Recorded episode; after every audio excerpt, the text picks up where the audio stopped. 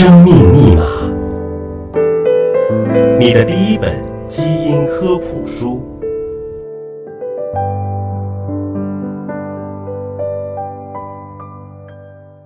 欢迎您关注今天的生命密码，我是向飞，为您请到的是华大基因的 CEO 尹烨老师。尹烨老师好，向飞同学好。今天聊一种活化石，特别长寿的银杏树。银杏树长寿能长寿到多少年啊？上百年、上千年？对树来讲，上百年好像还不是一个很有挑战的一个数字，算年轻的。哎啊，有一本书叫做《世界上那些最古老的生物》，我们看了一下，好多好多。我们刨去这种共生的第一苔藓等等，基本上说的都是树。嗯，所以树龄现在来看呢，能够达到几千年，这就属于多细胞生物当中的一个长寿的品系了。那么银杏来讲的话呢，我们现在至少已经发现了有五千到六千年的这样大的银杏树，而且最老的银杏呢就在咱们中国的贵州福泉。五千到六千年，咱指的是这一株树的最老的年龄。也就是说，它几乎见证了中华五千年的历史。但是呢，如果是从这个种群来讲，嗯，就是老祖宗银杏树，那几乎是比恐龙还早。它就是出现的时间一定是比恐龙还要早的，因为已经有两点七亿年这么一个时间了。那它就见证了这个星球上的星星衰衰、水煮沉浮。因为它是一种裸子植物，嗯像我们说的，它跟松、柏、杉这是一类的。为什么银杏树能够这么长寿，而且它能够历经一年不绝种 还活着？这个很有意思啊，就像银杏树有一个别称叫公孙树。公孙树哎，很多人说这个是当年有一个姓公孙的人去把它种出来的吗？发掘的它，或者给它命名的啊，其实不是啊是说公公种的树，它长白果的时候，孙子才吃得到。啊，生长也缓慢啊，。因为它是一个裸子植物。嗯我们今天说的大部分的开花植物叫被子植物，对，它指的是这种种子有种皮包被的裸子植物。其实你可以理解成是裸奔的，嗯但是这类植物基本上都是很长寿的。我们说松柏长青，也说的都是这些裸子植物。美国最大的树。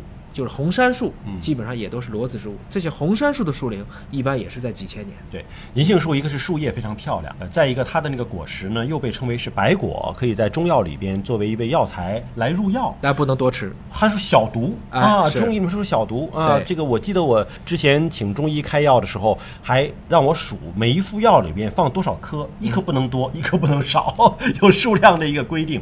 刚才说到了银杏这么长寿，它历经一年。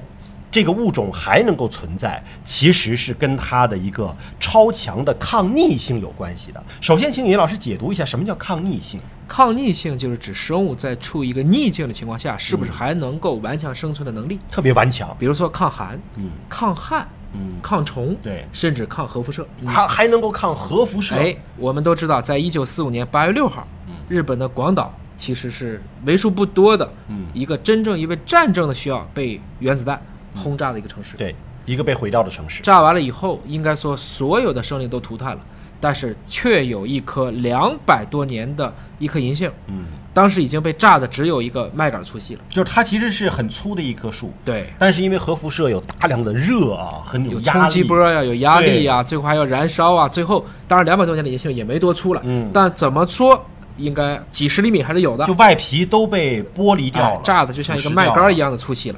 但是这棵银杏树居然挺到了第二年的春天，抽出了新枝，第三年长出了新芽，重现了生机，哎呦，它也是给了当地的人民一种生命的希望重。建的信心。对，这我们看到了银杏树一种顽强的生命力，所以这也是为什么说两亿多年以来，如果说恐龙灭绝了是因为小行星撞地球导致的话，那小行星撞地球并没有让银杏树灭绝，对对吧？所以它的抗逆性，它的生命的顽强，让我们看到了生命的各种可能性和奇迹。那对于这样的一个活化石，我们在基因组层面有怎样的研究呢？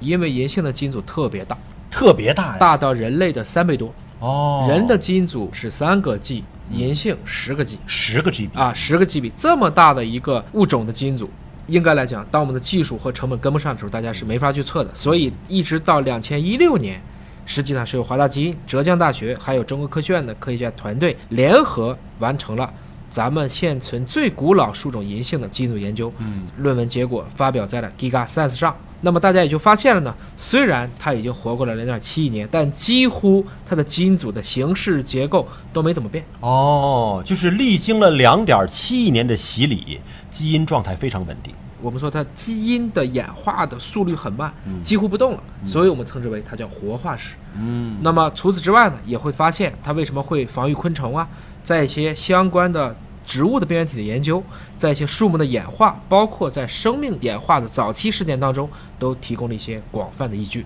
感谢叶老师的分析和解读。了解更多的生命密码，可以关注中信出版社出版的《生命密码》。下期节目时间我们再会。